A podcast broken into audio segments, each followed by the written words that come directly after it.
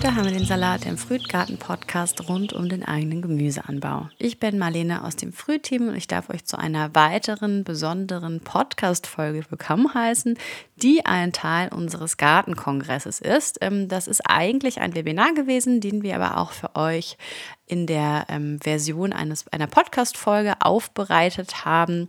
Das heißt, ähm, ähm, ja, Webinarformat war im Video-Live-Format. Da wird manchmal vielleicht über etwas gesprochen, was man dann live im Webinar gesehen hat. Ähm, nicht wundern, das kann man sich nämlich alles auch dann nochmal, wenn man den äh, Bedarf oder Wunsch danach hat, anschauen. Wir haben das auf YouTube hochgeladen und werden das hier auch im Beschreibungstext verlinken, damit ihr euch das auch anschauen könnt. In dieser Podcast-Folge sprechen wir mit Peter Berg über das Thema Boden. Peter ist Kompostexperte und hat uns erklärt, was ein Kompost eigentlich ist, wie wir einen Kompost richtig aufbauen und dann auch ähm, in unserem Garten nutzen können. Also hört mal rein. Wie gesagt, Video könnt ihr euch anschauen. Wir verlinken das hier. Dann ganz viel Spaß beim Zuhören und bis zum nächsten Mal. Peter, schön, dass du da bist. Äh, Peter, Peter wird sich gleich selber noch ein bisschen vorstellen, vielleicht ein paar Worte von mir. Er ist unter anderem Gärtnermeister und Buchautor und Kompostberater. Also er kennt sich sehr gut mit diesem Thema Boden aus, weswegen er auch heute zu Gast ist. Und genau, du hast schon mehrere Bücher mit dem Kosmos Verlag veröffentlicht, zum Beispiel Biogärtnern leicht gemacht und Biogärtnern ernte dein eigenes Gemüse. Und wir werden heute auch ein paar Bilder von dir sehen und mehr von dir hören.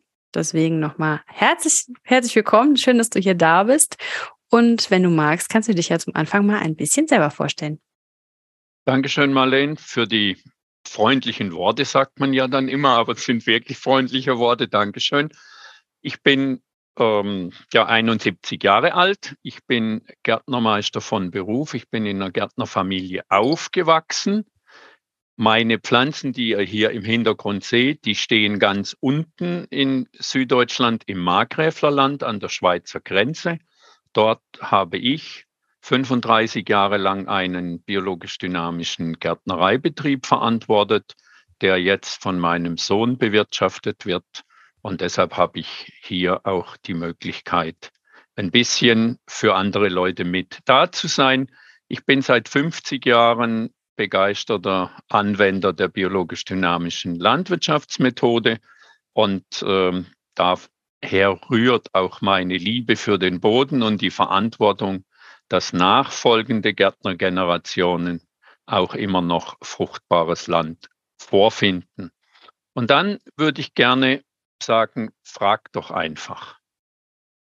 alles, alles, wenn ihr noch mehr über Peter in bestimmten Details wissen wollt, genau, könnt ihr natürlich auch noch fragen. Was mich jetzt interessieren würde, ist auch das Thema, ähm, woher du denn dein ganzes Wissen so hast. Also manche fangen ja super früh an zu gärtnern und dann ähm, baut sich das so über die Jahre auf, das Wissen. Wo hast du denn das meiste so zum Gärtnern gelernt? Ein Großteil vom Gärtnern habe ich in meiner Kindheit schon gelernt. Da hat man mir die Faszination der Pflanze ermöglicht. Aber ich muss auch ehrlich sein, wenn man in der Gärtnerei aufwächst, dann ist man manchmal auch immer neidisch auf die, die am Nachmittag schon ins Schwimmbad können. Aber es hat mich auch immer wieder fasziniert, was mit den Pflanzen passiert, was mit dem Zusammenspiel Pflanze-Boden passiert. Da habe ich sehr viel von meiner Mutter auch erleben dürfen, die mich einfach sehr früh an die Dinge herangeführt hat, aber auch durch meine Lehrmeister und vor allen Dingen habe ich am meisten gelernt durch meinen größten Lehrmeister. Und das ist das, was die Pflanze dir jeden Tag spiegelt, wie es ihr geht. Und wenn man fragt, wie geht's dir, oder man in einen Garten hereintritt, man nimmt eine Stimmung wahr.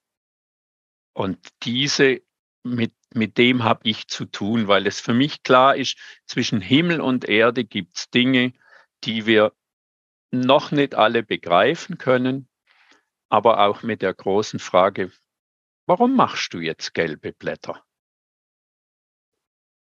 Und wie viel Zeit verbringst du noch so im Garten? Also wie sehr ist dein Alltag vom Gärtnern, sage ich mal, dominiert? Also mein, mein Alltag ist jetzt im Moment ganz aktuell, Also er ist immer noch dominiert. Ich darf Gott sei Dank noch in Betrieb wieder, oder nein, ich darf immer noch in Betrieb kommen und helfen. Manchmal werde ich auch gefragt, manchmal sage ich auch was, aber ich habe hauptsächlich jetzt, ähm, sage ich mal, mit der, mit der Ausbildung, ich möchte die Faszination Pflanze an unsere jungen Menschen weitergeben oder aber auch an Menschen weitergeben, die ähm, bei uns immer wieder nachfragen, was macht man und wie macht man das im Garten. Dafür haben wir einen Verein eingerichtet. Und ich, ich kann nicht ohne Pflanze. Und also wenn, wenn ich sage, wenn ich in den Betrieb komme, dann ist mein erster Weg immer in die Kinderstube. Also das heißt, ich will dahin, wo die Aussaaten stehen. Und dann schaue ich da rein, schaue aufs Etikett, sage, ah, der braucht noch drei Tage, ach, der ist schon da. Also das ist so, und dann bin ich da, wo man mich braucht für die Arbeit. Aber meine Arbeit ist heute nicht mehr so physisch schwere Arbeit, sondern mehr gucken, Tipps geben und für sowas zur Verfügung stehen. Und im Alemannischen sagt man Gango, also das heißt gehe und Gango heißt Gango hole. Also das heißt, ähm, man sagt zu mir, hol eine Packung Nägel oder hol irgendwas. Äh, wir brauchen einen, der draußen rumturnt und die Beschaffung macht. Und das also, macht mir auch sehr viel Spaß. Ja. Ja, und wenn ich das direkt mit aufnehmen kann, mit dem Tipps geben. Deswegen bist du ja auch heute hier mit mir beim Frühtgarten-Kongress. Ähm, und wir sprechen über das Thema Boden, weil wir auch gemerkt haben, in unserer Früht-Community ist das ein ganz wichtiges Thema. Da werden besonders jetzt zu Anfang des Jahres oft Fragen zugestellt, wenn man ähm, seine Beete plant und überlegt, ähm, was kann ich denn eigentlich gut in meinem Boden anbauen oder wie könnte ich meinen Boden eigentlich verbessern.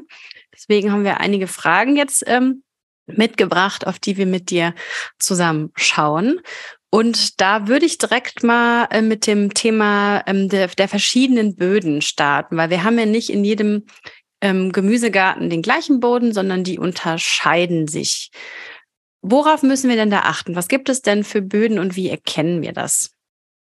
Also man muss mal erst ganz klar sagen, so viele Wahlmöglichkeiten wird der Einzelne gar nicht haben. Er muss oftmals mit dem zufrieden sein, was die Scholle bietet, die ihm anvertraut ist. Ja, also wenn ich so ganz weit von der Staffelei zurückgehe und sage, ich hätte gerne einen Lössboden und so weiter und so fort. Also Löss, eines der fruchtbarsten Böden. Ähm, das ja gar nicht sicher, dass ich dort äh, die Erlaubnis kriege, meinen Garten zu machen, sondern ich stehe an der Stelle und sage, was finde ich jetzt hier vor? Und für mich ist das immer so, wir, wir bearbeiten in der Gärtnerei etwa 35 verschiedene Standorte. Gott sei Dank, sage ich. Die anderen sagen, oh, das ist ja so anstrengend. Aber wir haben von sandig kiesigen Böden, wo wir jetzt in den nächsten zwei Wochen schon starten können, bis ganz schwere Lehmböden, die erst Mitte Mai so weit sind, dass man sie bearbeiten kann. Und ich gucke immer, was wächst und wie wächst es. Und wenn ich einen Boden habe, der eben einen, einen bestimmten Sandanteil, also einen höheren Sandanteil. Wenn ich den Boden zwischen den Fingern reibe, dann spüre ich den Sand und Sandböden sind immer schneller erwärmt, sind ein bisschen früher, aber eben auch nicht so wasserhaltig, wie wenn ich einen, einen Lehmboden habe. Und was für mich persönlich immer noch sehr wichtig ist, dass ich eigentlich nicht nur so in den oberen 15 Zentimetern schaue, sondern dass ich auch wissen will, wie sieht's weiter unten aus. Und dafür habe ich mir eine, eine Sonde gemacht, aus einem, einfach aus einem dünnen Metall, nur 6 Millimeter stark und ein Holzgriff obendrauf. Und mit dem versuche ich dann circa in den Boden zu drängen und dann habe ich eine Vorstellung, was findet meine Pflanzenwurzel dort nachher vor. Und je nachdem, was ich vorfinde, kann ich meine Entscheidung treffen. Und oftmals ist ja so, dass meine Parzelle im Hausgarten nicht so riesig ist, dass ich alles, was mich so von den Idealen her prägt, langfristige Gründung, tiefwurzelnde Pflanzen zu anzubauen, sondern ich will doch Salat schneiden und Radieschen haben. Und das in einen Einklang zu bringen, das ist, denke ich, auch mit der Gartenplanung immer so eine Sache. Und wenn ich sage, ja, hier in diesem Boden, da müsste eine Luzerne mindestens drei Jahre stehen. Und äh, ich mache es jetzt an deinem Beispiel fest. Du kommst zu mir, sagst und ich sage, ja, Marlene, das ist ganz einfach. Du knackst die tiefen Verdichtungen im Boden am besten mit Luzerne. Und dann sage ich, säe ein, lasse mindestens drei Jahre stehen. Und dann drehst du dich um und sagst, hast keinen besseren Tipp. Ich will doch, ich will doch was ernten. Jetzt Gemüse anbauen. Ich will doch was ernten. Und das, in diesem Spannungsfeld stehen wir. Das ist natürlich für den, für den großen Betrieb, ähm, wo ich immer wieder versuche, das auch ins Kleine herunterzubrechen. Aber im großen Betrieb, da wird halt dann ein Feld für zwei oder drei Jahre aus der eigentlichen Produktion herausgenommen, um einen Bodenaufbau zu betreiben.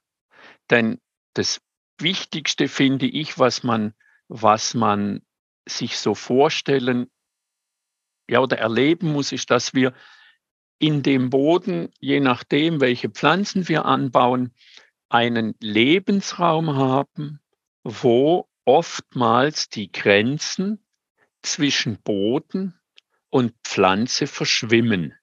Also da ist man sich dann manchmal nicht ganz, ist das noch Pflanze ist es schon Boden. Also wenn da diese Korrespondenzzonen der Pflanzenwurzel, also nicht die dicken, armdicken Wurzeln, die den Baum halten, sondern die vielen filigranen, kleinen Wurzeln, die die Kommunikation Pflanze-Boden ermöglichen. Und dafür müssen wir, ja, sage ich mal, die Bedingungen schaffen.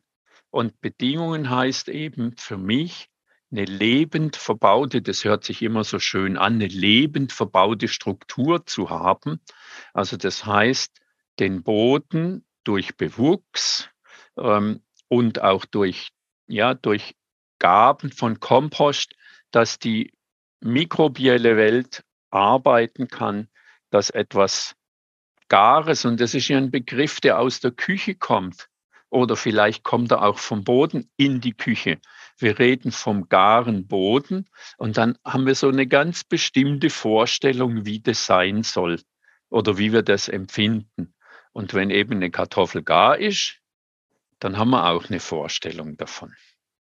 Ja, und um das auch für seinen Garten so ein bisschen rauszufinden, also das Thema Kompost ist auf jeden Fall ähm, sehr gefragt. Ich sehe schon, da kommen einige Fragen zu. Da werden wir gleich mal genauer drauf schauen.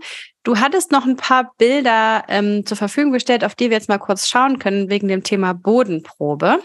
Weil manche, manche Menschen, die vielleicht noch nicht so lange gärtnern, die wissen ja noch gar nicht, was habe ich eigentlich für Boden. Und du meintest jetzt schon, dass man einfach mit dem arbeiten muss, meistens, was man so hat.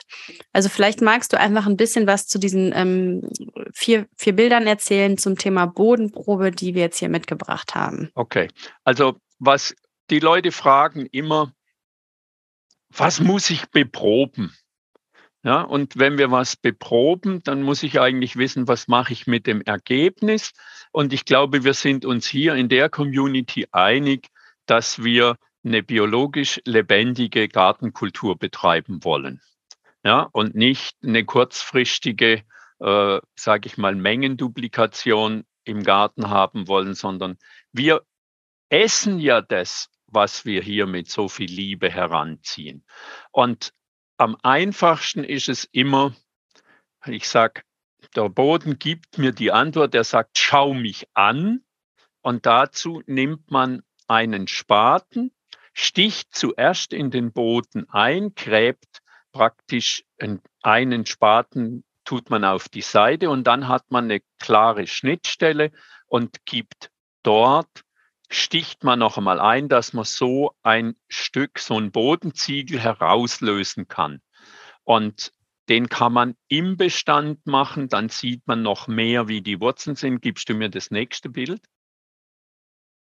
Ja, also hier habe ich jetzt ganz gezielt in einem Spinat, ich wollte wissen, warum, warum ist der nicht so wie auf dem Prospekt und auf der Samentüte? Ja, und dann muss ich natürlich dahin, wo, ja, wo das, wo die Ursache liegen kann. Und wenn ich dann bei einem Spinat sehe, oh, da unten ist es quatsche nass, es hat keine Volumenstruktur, es ist völlig verdichtet, dann äh, kann ich natürlich da schon einige Rückschlüsse drauf ziehen. Und wenn wir dann das Bild, ähm, das nächste mit dem Tisch, und wenn wir dann so diesen Ziegel auf den Tisch uns hinlegen, das nennt man, also das der Fachbegriff dafür heißt auch Spatenprobe. Das ist eine ganz stark beliebte Methode, sich seinem Boden zu nähern, also auch bei den, bei den Fachleuten. Also wenn wir uns zum Teil als Gärtner auch treffen, dann heißt, hast du einen Spaten dabei, lass mal gucken. Und dann wird hier so ein Stück herausgenommen oder manchmal auch noch tiefer. Und dann kann man sehen, wie ist es also auf der rechten Seite ist der Oberboden, der ist sehr feinkrümelig und auf der linken Seite, da geht es dann ein bisschen in, ja, sage ich mal, da ist es noch nicht so verlebendigt, dass, äh, und wenn man das dann so ein bisschen auseinanderzieht, dann kann man sehen, wie sind die Wurzeln da drin, wie laufen die Wurzeln, auch Unkraut, Wildkraut, Beikräuterwurzeln, die geben einem sehr viel Aufschluss über das, wie es im Boden eben zugeht.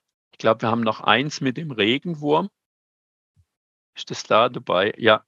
Also wenn ich natürlich dann hier so einen Kollegen oder Kolleginnen antreffe, dann bin ich immer sehr, sehr erfreut, weil der Regenwurm, das hat Darwin schon erkannt, also der ist einer der wichtigsten Vertreter und vor allen Dingen ist es der sichtbare Mitarbeiter im Boden. Und wenn wir wissen wollen, ob unser Boden schon eine gute Lebendigkeit hat, dann kann ich mich mal hinsetzen und Regenwürmer zählen. Das heißt, ich habe ich mit einem Freund zusammen vor Jahren schon einmal gemacht. Dann steckt man so ein Stück ab, einen Meter oder 50 Zentimeter mal 50 Zentimeter und nimmt sich eine große Plane dazu, legt die auf die Seite und dann wird ein Spatentief ausgegraben, auf die Folie gelegt und auseinandergebröselt vorsichtig und dann werden wirklich Regenwürmer gezählt. Und äh, ich kann das jetzt vorwegnehmen. Die Frage wird kommen, ja, und was sagt mir das? Wenn ich zum Beispiel nur auf einem Quadratmeter nur zehn Regenwürmer finde, vorausgesetzt, ich mache das nicht im Sommer bei 35 Grad, wo die Regenwürmer sich 80 Zentimeter tief eingraben. Wenn ich das in jetzt im Frühling vielleicht noch ein bisschen warten, bis die Bodentemperatur über 8 Grad gestiegen ist, dann kann man die Regenwurmlebendigkeit gut feststellen. Und 10 ist eine sehr mickrige Sache und das kann bis zu 300 und mehr gehen, je nachdem, was ich im Boden, was sich da schon tut. Und wir leben auch von dem Zusammenspiel Mikroorganismen im Boden, Regenwurm und der Regenwurm, der ja, der verdaut ja alles, was, was im Boden ist. Und das ist eine ganz, ganz große Hilfe für uns. So. Hast du denn, hast du denn Tipps? Also hier kamen auch Fragen gerade rein, wenn man jetzt zum Beispiel über den Winter nicht gemulcht hat oder auch nicht mit Gründüngung bepflanzt hat. Ähm, gibt es jetzt noch Möglichkeiten, seinen Boden für diese Saison ähm, aufzubereiten, also noch zu verbessern? Oder würdest du sagen, das ist eher dann der Zug abgefahren für dieses Jahr? Es ist es ist wie bei der Bahn. Es gibt Gleise und es gibt Züge und es gibt einen Fahrplan und es fahren immer Züge. Ich kann immer im Garten gibt's nicht abgefahren für dieses Jahr. Es ist vielleicht versetzt und ich muss ein bisschen Zeit verwenden. Aber wenn ich jetzt was tun will, ähm, dann würde ich, wenn ich das schon habe, mir einen guten, mit einem guten Kompost die oberste Schicht, und da ist es eben so, dass ich bin ein ganz großer Verfechter von Kompost auf den Gartenboden, aber nicht auf, aber auch nicht tief nach unten, sondern die höchste Lebendigkeit im Gartenboden haben wir zwischen, ja, sage ich mal, zwischen vier Zentimeter von oben bis maximal zehn Zentimeter. Da ist die höchste biologische Aktivität. Und wenn es mir gelingt, meinen Kompost, mit dem ich mir auch schon viel Arbeit gemacht habe, da kommen wir nachher noch drauf, das dann hereinbringe, dann habe ich die Hefewirkung. Also wenn ich eine gute Wirkung von Kompost haben will, dann kann ich das immer mit einem Hefe bei einer Teigzubereitung vergleichen.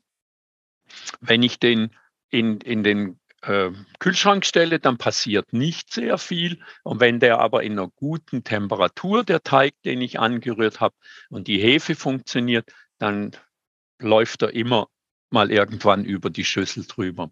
Und so hat man sich das hier mit, mit vorzustellen. Weil es ist wichtig, wer nur seinen Kompost oben auftut, der stellt alles der Sonne zur Verfügung.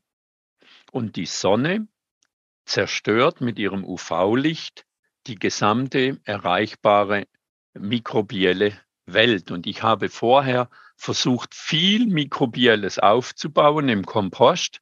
Dann streue ich den oben drauf und mache eigentlich 50 Prozent von dem, was mir wichtig ist, zunichte. Also es einfach, man kann immer Kompost auch zwischen die Pflanzreihen, also wenn man jetzt noch nichts gemacht hat.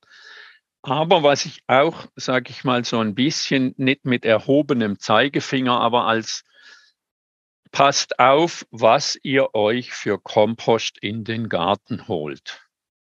Also diese Riesen, wenn man guckt, wie wird Kompost gemacht, dann kann man selber vielleicht ein Bild davon haben, was es ist. Und lasst euch nicht von der schwarzen, dunklen Farbe leiten. Oh, das ist ein ganz schwarzes Material. Das ist eigentlich etwas für Graberde und es hat ganz wenig Lebendigkeit. Wir sprechen ja gleich nochmal über das Thema Kompost, also wie wir ja. das eigentlich selber machen. Ja. Ähm, ich habe auch gesehen, da kamen einige Fragen zu rein. Ähm, vielleicht noch zum Thema Boden eben kam einmal die Frage, ähm, was du so von so Bodenanalysen hältst und auf welche Werte man achten soll, wenn man jetzt also so im Labor, sage ich mal, eine Bodenanalyse machen lässt ich halte nicht sehr, also wir machen das auch, weil wir das müssen. Aber halten tue ich nicht sehr viel davon, weil es mir zwar eine statische momentane Aufnahme macht, aber ich weiß, wie lebendig der Boden ist. Und wenn jetzt einer einen Bildschirmcopy von dir heute macht und sagt, das ist die Marleen, und übermorgen will er mit dir reden und dann sagt er, aber heute bist du ganz anders. Also ich habe im Garten, wenn ich eine Analyse machen lasse, immer nur eine Momentaufnahme. Und dann muss ich, wenn ich an die chemische Analyse will, dann nutzt es mich gar nicht. Also ich kann die als Laie oftmals nicht lesen und die Düngeempfehlung, die ich vielleicht erhalte, die deckt sich in den seltensten Fällen mit meiner Inspiration. Was will ich eigentlich meinen Pflanzen zur Verfügung stellen und was will ich am Ende essen? Und dann hat Hin man ja wahrscheinlich auch verschiedene Böden noch im Garten. Ne? Das kommt ja auch immer noch so ein bisschen dazu. Also, also einfach, ein Gärtner muss hingucken. Ja, und dann immer lieber mal wieder im Garten ja ein bisschen einstechen und auch mal ein Pflänzchen herausholen und das vorsichtig und vielleicht auch die Wurzeln ein bisschen auswaschen. Ein, ein, das, das schönste Bild, das habe ich jetzt nicht in der Serie heute drin, wenn man etwas herausnimmt und schüttelt und es bleiben noch, ähm, sag ich mal so, Krümel an der Wurzel hängen, dann habe ich ein Bild, dass der Boden für meine Pflanzen eine gute Aktivität entwickelt. Weil die Pflanze, die schickt ja etwa 50 Prozent ihres, ja, sage ich mal, Assimilats, was sie macht, schickt sie in den Boden, um in ihrem Umfeld das Mikrobiomilieu zu nähren, um damit vom Boden der Pflanze wieder zugespielt wird. Und du arbeitest dann besonders mit Kompost, um es zu verbessern. Ähm, und hier gab es noch eine Frage zum Thema effektive Mikroorganismen. Nutzt du die zur Bodenverbesserung? Ich habe in 50 Jahren jede bunte Kuh zum Anlass genommen, die man durchs Dorf getrieben hat, sie, ähm, sag ich mal, zu gucken, ob ich mit dem kann. Und ich habe ganz viel in der Richtung gemacht. Aber manchmal war ich dann enttäuscht, dass ich nicht diese überschäumenden Erfolge hatte, die im Prospekt drin waren. Und ähm, vielleicht habe ich es nicht lange genug gemacht oder aber dadurch, dass wir in unseren Böden durch die biologisch-dynamische Methode schon sehr lange eine hohe Lebendigkeit haben, ähm, bin ich, also ich halte es für, für machbar, wenn man Gartenanfänger ist oder schon eine gewisse Fortgeschrittenheit hat, dass man damit auch die Umsetzungsprozesse im Boden sehr gut unterstützen kann. Aber nur sich darauf abstützen und sagen, ja, das mache ich, ähm, da bin ich, da habe ich zu vieles schon ausprobiert. Aber ausprobieren ist ein ganz gutes Stichwort. Ja. Das sagen immer viele Gärtnerinnen, probiert es in eurem eigenen Garten mal aus. Bei manchen klappt es, bei manchen nicht. Man muss halt einfach selbst so ein bisschen Erfahrungswerte sammeln. Ich muss mal schnell was trinken, sonst kann ich nicht so viel reden. Trink gerne mal was. Dann würde ich mal die Überleitung machen ähm, zum Thema Kompost. Ich habe gesehen, es kamen echt einige Fragen zum Thema Boden rein. Nochmal als Erinnerung, wenn manche Fragen nicht hier live beantwortet werden, ihr bekommt auf jeden Fall im Nachgang ähm, eine Antwort. Wir werden alle Fragen an Peter weiterleiten und dann nochmal in die Runde schicken. Dann Kompost. Äh, ein sehr gefragtes Thema in unserer Community. Ähm, Wer glücklich ist, hat einen Garten, wo man einen eigenen Kompost anlegen kann.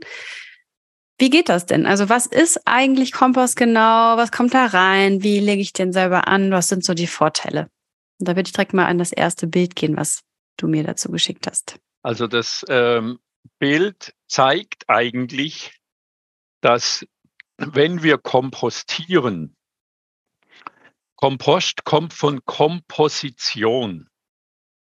Und wenn Beethovens Neunte nur wild um einherliegende Noten gewesen wären, hätte niemand ähm, ein schönes Konzert.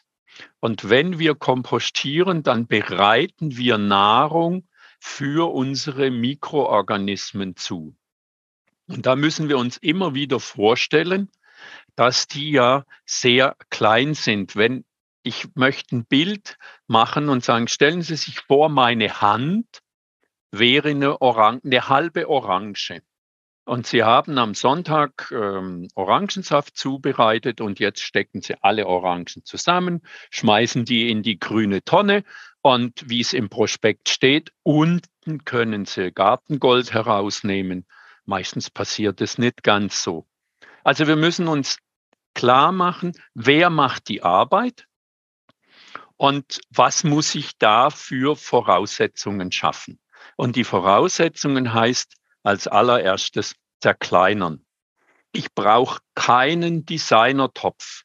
Ich brauche nichts. Also ich kann mit den richtigen Voraussetzungen kompostiere ich innerhalb von wenigen Tagen auf einem reinen Asphalt, wenn es mir gestattet ist, dort meine organischen Reste zu lagern. Sie haben vielleicht bemerkt, ich rede nie von Abfällen, die wir kompostieren. Denn aus Abfällen wird immer Abfälliges. Wir schließen den Kreis und wollen aus dem wunderschönen Blumenstrauß nachher etwas haben, was Erdiges, wo man nicht mehr erkennen kann, was eigentlich das Ausgangsmaterial war. Also von dem Blumenstrauß bleibt nichts übrig. Wie lange dauert das so ungefähr? Doch, das kommt darauf an, wie du, wie intensiv du da dran bist. Aber ich sag mal, in einer guten begleiteten Kompostierung kannst du einen halbfertigen, roh einsetzbaren Kompost innerhalb von zwei Monaten hinkriegen. Ja, bedingt aber, dass du das machst, also zerkleinern, dann muss es gut gemischt werden, dann wird es feucht gehalten, weil die Mikroorganismen, die die Arbeit im Kompost machen, die haben keine Füße, sondern die sind darauf angewiesen, dass sie immer in dem Feuchtigkeitspegel sich bewegen, der an den verschiedenen Dingen anhaftet. Also das heißt, ich muss es so feucht machen, dass ich nicht hier das Wasser rausdrücke, aber auch nicht so trocken, dass ich es wegpusten kann. Also das, also in der Kompostsprache spricht man dann von der Faustprobe. Ja, das ist natürlich viel besser zu zeigen, wenn man wirklich den Kompost hat. Aber ich möchte in Ihnen und euch Bilder entstehen lassen, dass ihr eine Vorstellung habt, was da passiert. Guck schon mal, also hier im Hintergrund, das ist einfach ein, äh, in der Stadt Basel stehen zum Beispiel durch die Stadt bezuschusst über 2000 Kompostsilos in der Stadt und damit entsorgt die Stadt einen ganz großen Teil ihres Grünschnitts und Kompostes. Und die Leute verwenden das wieder in ihrem Garten. Also nicht cool, die Abfall, ja, also nicht die Abfallwirtschaft holt es ab und bringt mir nachher äh, was, naja, bringt mir was zurück, aber was nicht die Lebendigkeit hat, die es haben könnte. Mhm. Und wenn man es selber macht, hat man natürlich noch mal so eigene Gefäße. Es gab eine Frage, die ich mal kurz zwischenschieben ja, möchte, weil du ja. da eben darüber gesprochen hast zum Thema Feuchtigkeit. Ja. Hier hat jemand gefragt, ist es nötig, den Kompost im Winter abzudecken gegen zu viel Regenschnee? Und wenn ja, womit am besten und von wann bis wann? Okay, also hier an dem, lass das Bild mal gerade noch stehen einen Moment. Da haben wir ja auf der linken Seite, haben wir ja so ein, ja, das ist so ein Allerweltskompostierer der verkauft wird, der ist Plastik, hat einen Deckel drauf, ist keine schlechte Sache. Was im Hintergrund hier mit der schwarzen Folie sichtbar ist, da ist ein Deckel drauf.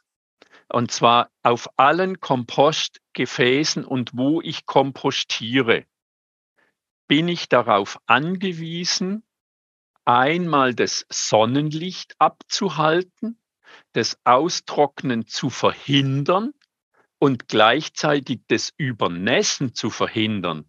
Weil wenn der Petrus mich unterstützt, dann bringt er jetzt im Winter ein bisschen viel mit seiner Gießkanne auf meinen Kompost. Dann habe ich das viel zu nass. Und wenn ich nicht in einem geschlossenen Behältnis kompostiere, dann sollte ich ein Kompostflies oben drüber geben. Das ist, ja, ich sage immer, das ist die Gore-Tex-Jacke für den Kompost. Die Feuchtigkeit fließt oberirdisch ab, aber wenn sich durch die Erwärmung im Komposthaufen Feuchtigkeit freigesetzt wird, schlägt die an der, also an der Decke nieder und kann wieder in den Kompost hineinkommen. Jetzt weiß ich nicht, was als nächstes Bild kommt, aber gib mir das mal bitte. Ja, Passt vielleicht große, ganz gut zum Thema, was reinkommt. Ja, also was ja, darf alles ja. in den Kompost? alles, was wir essen können, gehört da hinein. Ja? Und auch die Menschen, die sich nicht, äh, sage ich mal, überzeugt biologisch ernähren, die dürfen ihre Bananen und Orangenschalen da hineintun. Aber sie müssen wissen, dass, und jetzt bin ich hier, also die Banane, leider liegt keine Orange da drauf, weil die Orange und die Bananen, die zeigen eigentlich, wie die Pflanze ihren Fruchtstand schützt, dass er eine gute Hülle bildet. Ja, und bei, bei den Südfrüchten, also Zitronen, Orangen und so, da ist ja so, da, da blüht am Strauch die Orange und die Reife hängt noch dran. Also über einen sehr langen Zeitraum wird dieses Teil geschützt. Und unsere Mikroorganismen, die können auf der Banane obendrauf nichts ausrichten.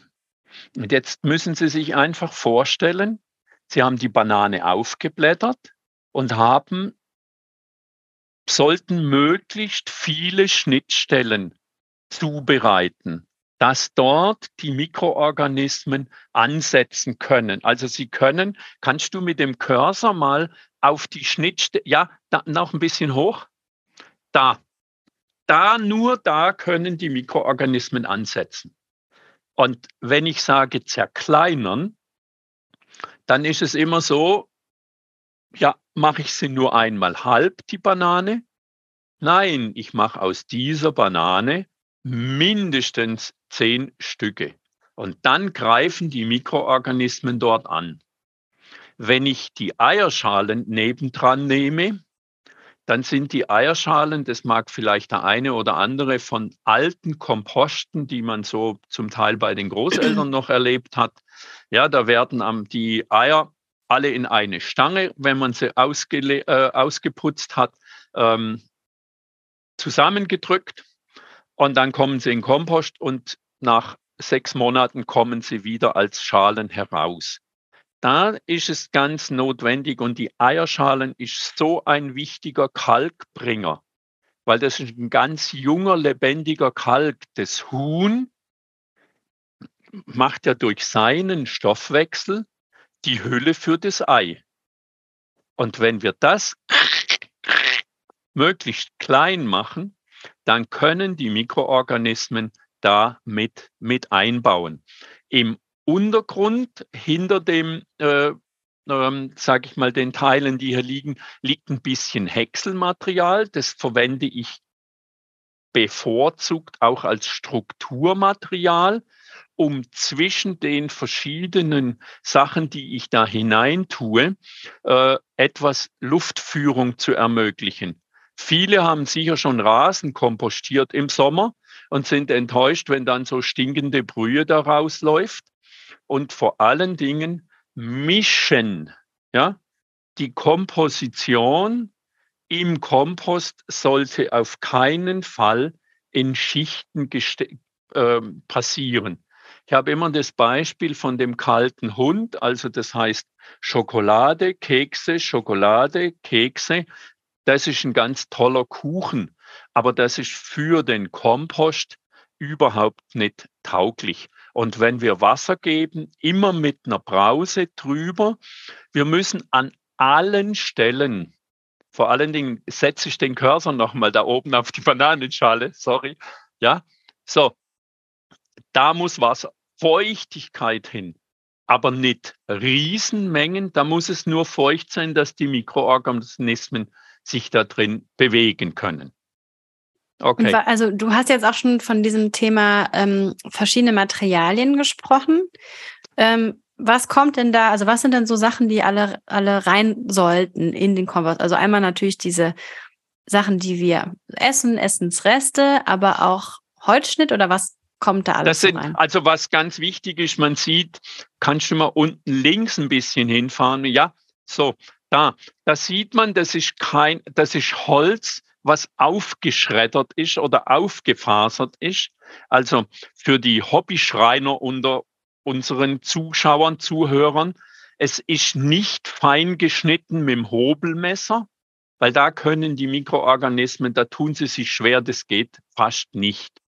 Aber wenn es so aufgefasert ist, dann ist dieses Strukturmaterial äh, sehr wichtig auch dafür. Zum Teil, wenn es langsamer verrottet, siebe ich das wieder ab und nehme das für den nächsten Kompost noch einmal. Also je nachdem. Aber ich brauche ein bisschen die, die Luft da drin, weil diese Art, was wir hier machen, ist etwas anderes wie eine Kompostierung in der Wurmkiste.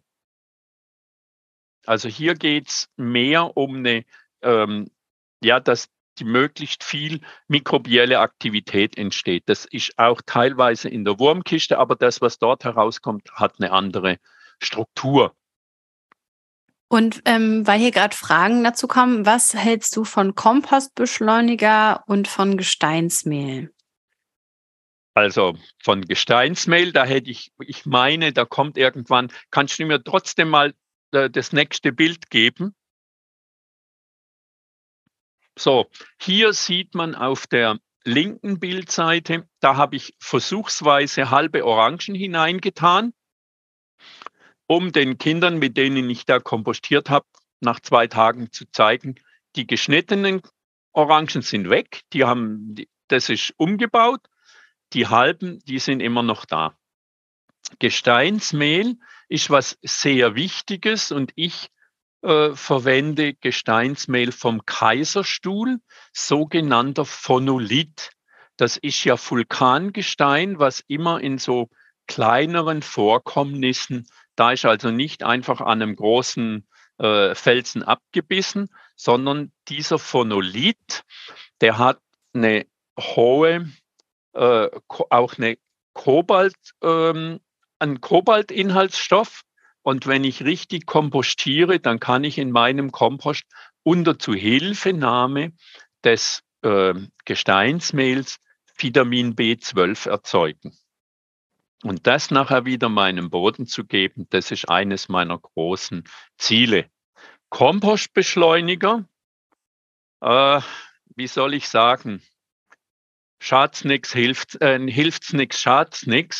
Es ist in aller Regel, ähm, sage ich mal, wenn ich die Voraussetzungen schaffe, dass die Mikroorganismen, die uns umgeben, ihre Arbeit machen können, dass es nicht in Fäulnis umschlägt, dann muss ich nicht unbedingt mit einem Kompostbeschleuniger was machen.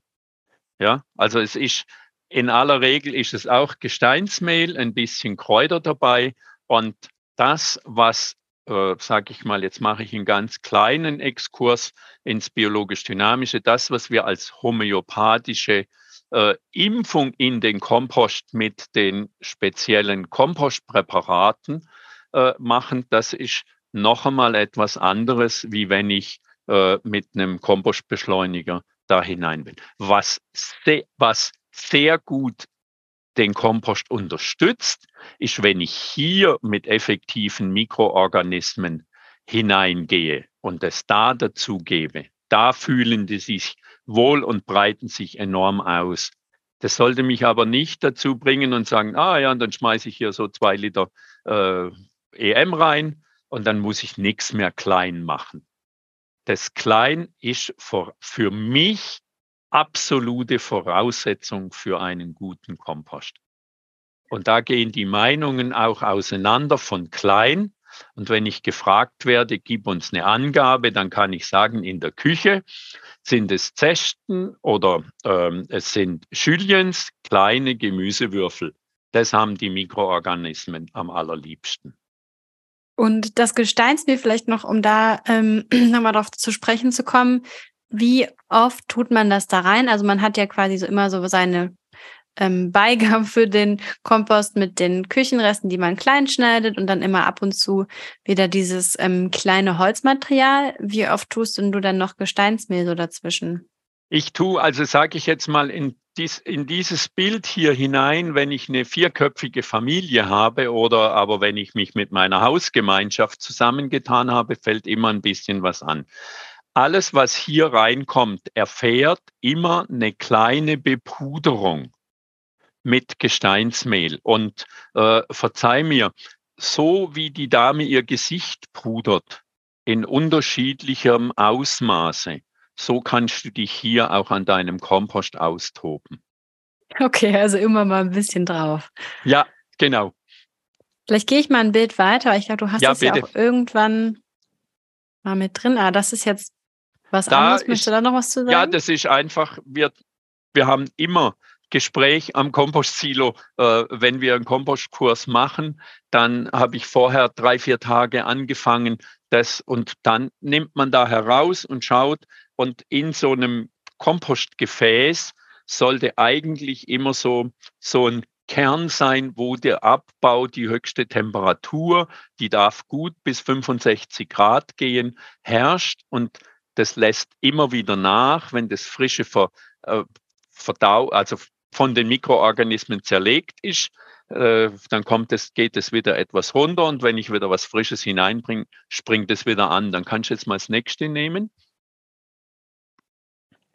Ja, also ich habe gesagt, wir gießen immer mit der Brause, also nicht nur mit dem Schlauch und drauf und dann läuft die Brühe unten raus, dann habe ich alle Luft aus dem Kompost herausgenommen.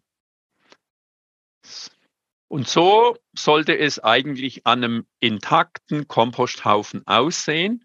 Wenn wir da neues Material hineinbringen, dann schütteln wir das auf und es kommt hier dazu.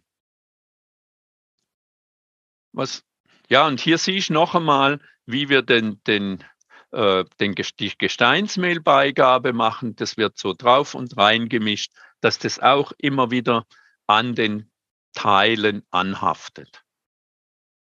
Wenn wir noch ein Bild zum Thema kommen, da sieht man das auch ja. nochmal. Ja, da habt also ihr das daneben wird, gemacht zum Mischen? Da, ja, nein, da haben wir die Mischung nebendran gemacht. Also am Hackklotz haben wir zerkleinert.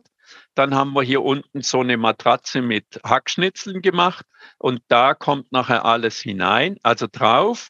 Und das, was, ähm, sage ich mal, leichter zu zerkleinern ist, da haben wir dann einen guten Spaten und dann wird mit dem das hier klein gemacht. Okay, ähm, ich würde hier mal ganz kurz die Bilderfreigabe stoppen, weil ich gesehen habe, dass ja. wir noch einige Fragen haben, auf die ich gerne noch eingehen wollen Bitte. würde. Ähm, das Thema Mulchen und Gründung würde ich einfach auch in unseren Fragenkatalog mit aufnehmen, den wir dir nochmal zuschicken. Das ist einfach, ich merke, hier kommen ganz viele Fragen. Also nochmal ähm, entschuldigt, dass wir die alle nicht heute beantworten können, aber wie gesagt, wir nehmen die mit und ihr kriegt auf jeden Fall eine Antwort.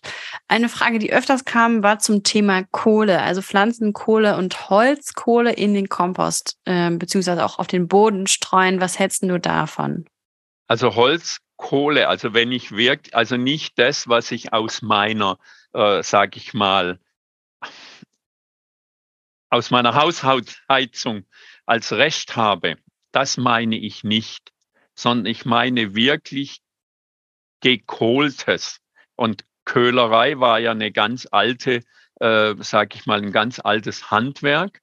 Und äh, wenn ich wirkliche Pflanzenkohle habe, die eine gewisse Feinheitsstruktur hat, dann habe ich eine riesengroße Oberfläche in dieser Aschestruktur und da haften Feuchtigkeit, ja, sage ich mal, wir reden immer, da haften Nährstoffe an. Aber eigentlich haften meistens Eiweißsubstanzen und sowas, das ist noch nicht ganz endgültig ausgeklärt. Aber wir haben dort etwas wie im Gesteinsmehl. Wir haben eine riesengroße Oberfläche.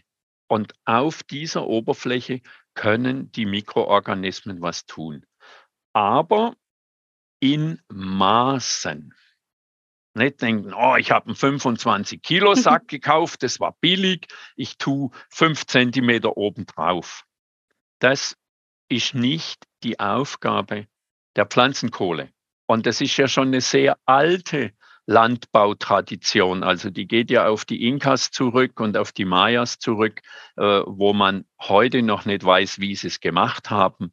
Aber diese Pflanzenkohle ist eine gute Begleitstruktur in, in den Kompost hinein.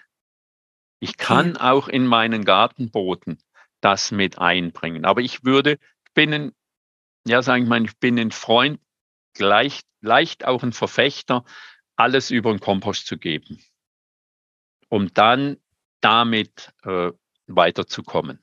Also immer auf eine gute Mischung achten. Und ähm, noch eine Frage zum Thema Ausbringen des Komposts. Also wir haben ja am Anfang darüber gesprochen, dass man jetzt besonders auch am Anfang des Jahres noch gut den Kompost so ein bisschen in die obere Schicht vom Boden einarbeiten kann im Garten, um den ähm, aufzubereiten. Und wie oft sollten wir den Kompost nutzen und immer mal wieder auf unsere Beete verteilen? Und wie machst du das? Also wir haben unsere Pflanzen in ähm, vier, sage ich mal, grobe Fraktionen eingeteilt. Starkzehrer, das sind die Schwerarbeiter, das sind die Kohle, die großes Volumen aufbauen.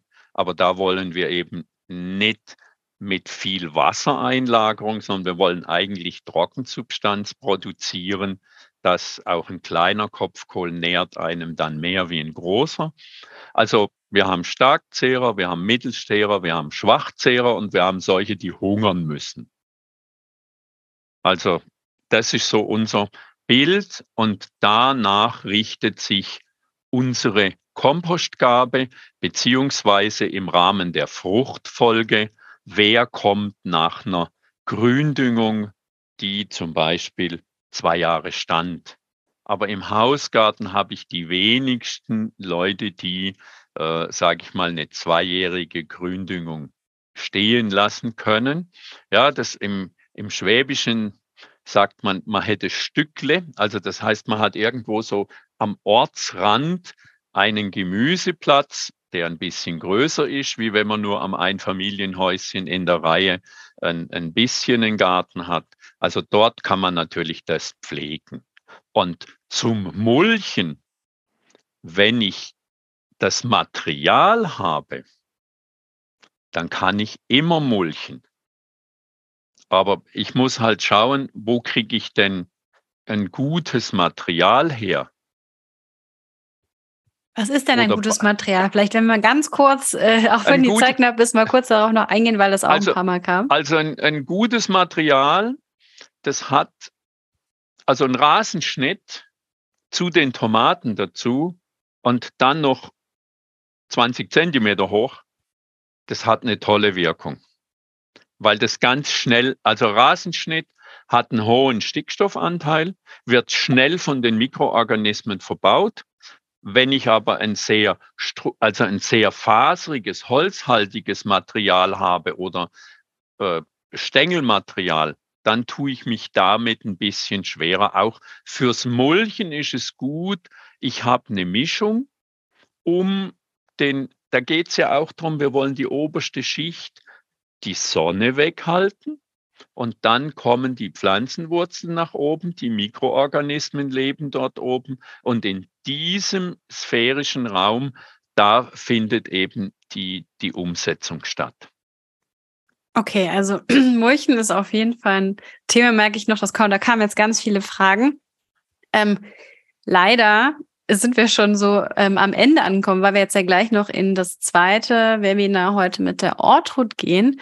Deswegen würde ich einfach mal sagen, ich sammle alle Fragen, Peter, und ich schicke dir die nachher zu.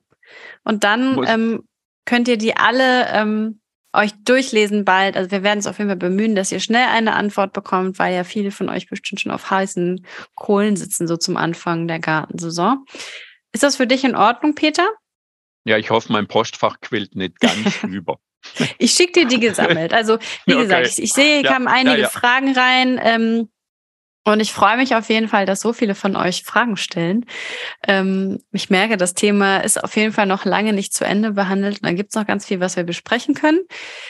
Für jetzt den Schluss würde ich sagen, ähm, wartet einfach auf die Mail, die ihr von uns bekommt. Und wir freuen uns natürlich, wenn ihr jetzt gleich auch noch in das Gespräch mit der Ortrud reinschaut. Ähm, wie gesagt, geht ihr dafür einfach auf den Link in der Mail ähm, zur Ortruds Webinar, ähm, den wir vorhin verschickt haben. Genau. Und äh, wenn ihr auch noch irgendwelche Fragen habt, die ihr an die Fruit Community stellen wollt, ist das natürlich auch eine sehr gute Option. Dabei haben ganz viele ähm, Hobbygärtnerinnen auch viel Ahnung, die vielleicht auch schon ihre eigenen Erfahrungen gemacht haben. Das ist mal ganz schön, weil man da auf die Erfahrung von ganz vielen zurückgreifen kann. Und wenn ihr noch irgendwelche Fragen zum Kongress habt, dann könnt ihr uns auch immer gerne schreiben. Und für heute sage ich ganz lieben Dank an dich, Peter. Wir sind ja in Kontakt. Ähm, ja. Ich freue mich schon auf dein Buch. da kann man auch noch mal reinschauen. Also auch für euch, ähm, wenn ihr Interesse habt. Der Peter hat ja einige Bücher mit dem Kosmos Verlag veröffentlicht. Da könnt ihr auch noch mal reinschauen, ähm, wenn ihr da ein bisschen in die Tiefe gehen wollt. Und dann wünsche ich euch jetzt noch einen schönen Abend und ganz viel Spaß im Webinar jetzt mit der Ortrud. Vielen Dank, lieber Peter. Dankeschön. Tschüss.